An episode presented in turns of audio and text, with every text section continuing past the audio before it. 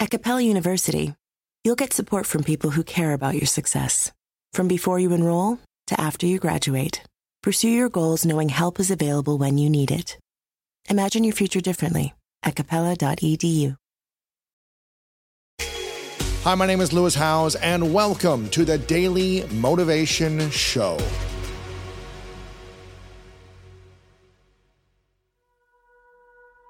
What do you think are the key habits of magnetic individuals who can communicate clearly and get incredible results from conversations and relationships? I think one of the key habits is knowing what you want to ask for.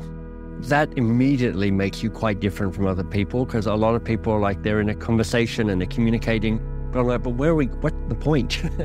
and if you can get really clear on the request you have and the hope you have as an outcome, that is an extremely charismatic yeah. and powerful place to stand.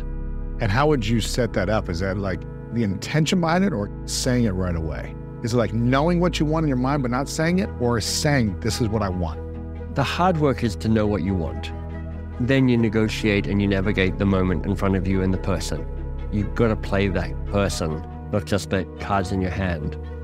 What's helpful for me is to tease apart in any conversation not just what do I want, but what are the facts, what is the feelings, and what are the interpretation of the facts. People who are charismatic in how they communicate often have an ability of not getting all of that sort of stuff squished together, which is what happens to most of us. I know that for me to be in conversation with you, and if I'm trying to move something forward or change something, it's really helpful for me to know the data and the facts of the situation. What's amazing is that there's almost always very little data. Most of what we're experiencing about a situation is this combination of our feelings and our judgments. And most of what knocks us off of being magnetic and being charismatic and kind of being compelling like that is the fuzziness of some of our judgments and our feelings in terms of actually how we then communicate. So I'm always going, okay, what are the facts? I need to know those. What feeling and judgment combination is most powerful for me to express that serves me and them and the situation. Because a lot of my judgments aren't that helpful. Often my judgments are like, we're a loser, this is a disaster, why am I here? I should never have signed up for this, this is going south, this is never going to get anywhere. I mean, all of that sort of negative self talk going on. But if I'm like, you know, giving somebody feedback, perhaps I'm like, look, I'm frustrated because I'm not sure you understand how important this is. That's a feeling and judgment combination, really helpful. Particularly when I go, see, here's what I want. Like, I'm sad because it feels like we're stuck and I'm not quite sure how we're going to get out of this. So, what I want is for us to go see a therapist together to get support to work through this sort of stuff.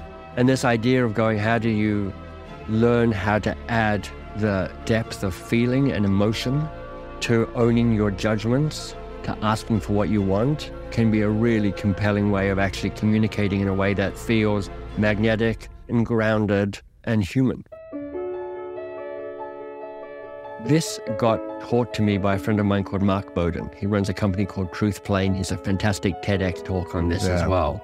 How you use your body and how you use your hands in particular is a very influential way on how the crowd will feel about you. Be the strongest signal in the room because the crowd will respond to the strongest signal in the room. They will feel what you feel, they will be who you want to be. So I'm like, great. So, how do I want my audience to feel?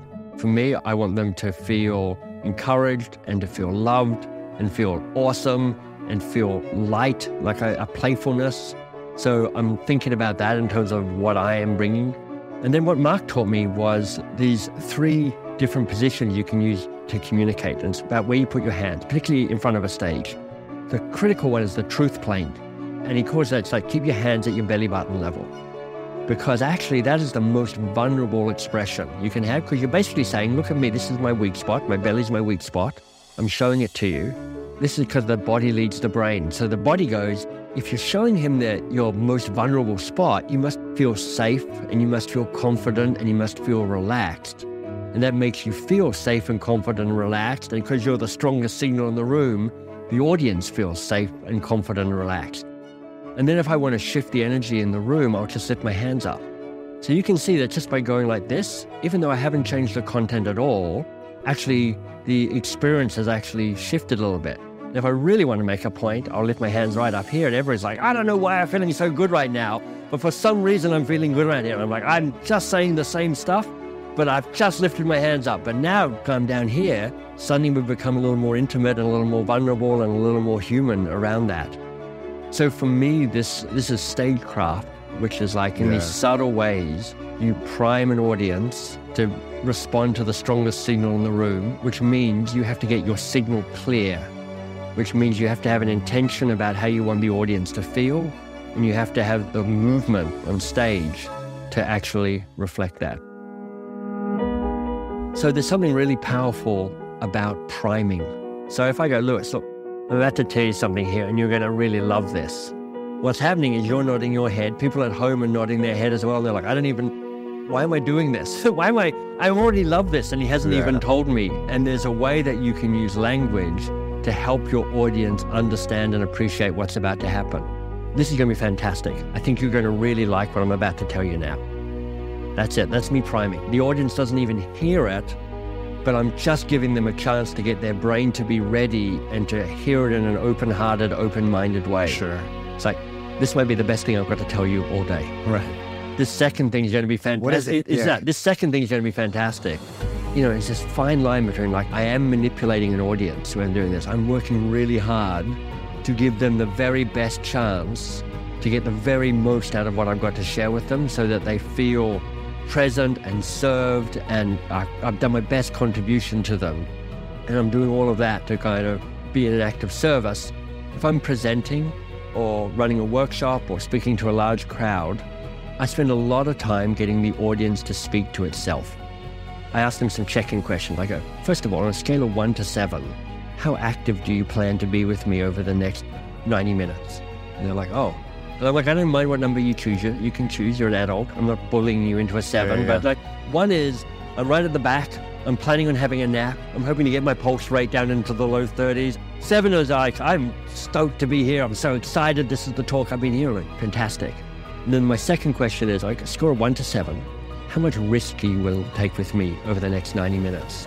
I don't mind what it is, you choose, but one is no risk at all. I'm hoping to think nothing new, learn nothing new, meet anybody new. I'm hoping this whole thing doesn't affect me at all. Seven, on the other hand, is like, you know, I have poor personal boundaries. You know, I'm going to talk about my inner child's wounds and how that still makes me cry. If you can get an audience to laugh early on, they form as a group and they like you more, they feel safer. That's great. And then the third question I ask is, a scale of one to seven, how much do you care about the experience of the other people in the room with you here? One is, I hate these people. This is a nightmare. I'm at this greatness conference and I'm trapped. I don't even like any of these people. I, I thought this was an automobile conference. I don't know what I'm doing here. Seven, on the other hand, is like, I love these people. These are my people. I'll do what I can to contribute to the group. So I'm inviting people to show up.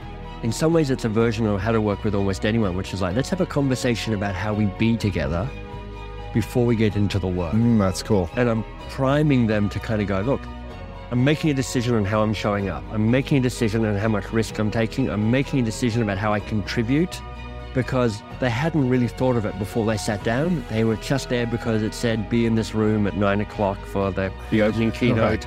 And they're kind of in passive recipient mode. Yeah. And then I'm like, now get up and go and find a partner. And I'll often ask one or two questions. It's like, talk about the high point of the week for you. Person with the longest hair goes first. And the buzz in the room lifts and everyone's talking about a high point. It's an I thou conversation right there.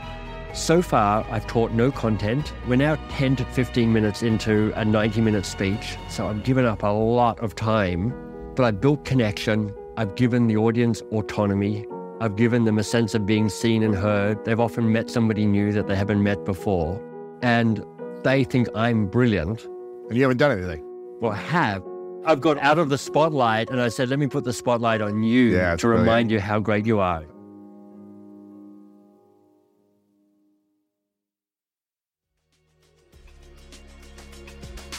Thank you so much for listening to today's episode of The Daily Motivation, and I hope you have an amazing rest of your day.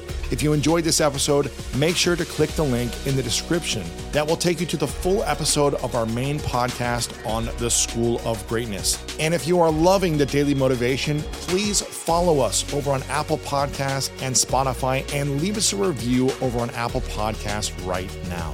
And if you want more exclusive content and ad free listening experience, make sure to subscribe to our Greatness Plus channel on Apple Podcast right now. And if you want to get even more inspiration from our world class guests and learn how to improve your life and take it to the next level, then make sure to sign up for the Greatness newsletter and get it delivered right to your inbox over at greatness.com slash newsletter. Again, have an amazing day, and I'll see you tomorrow with another episode of the Daily Motivation Show.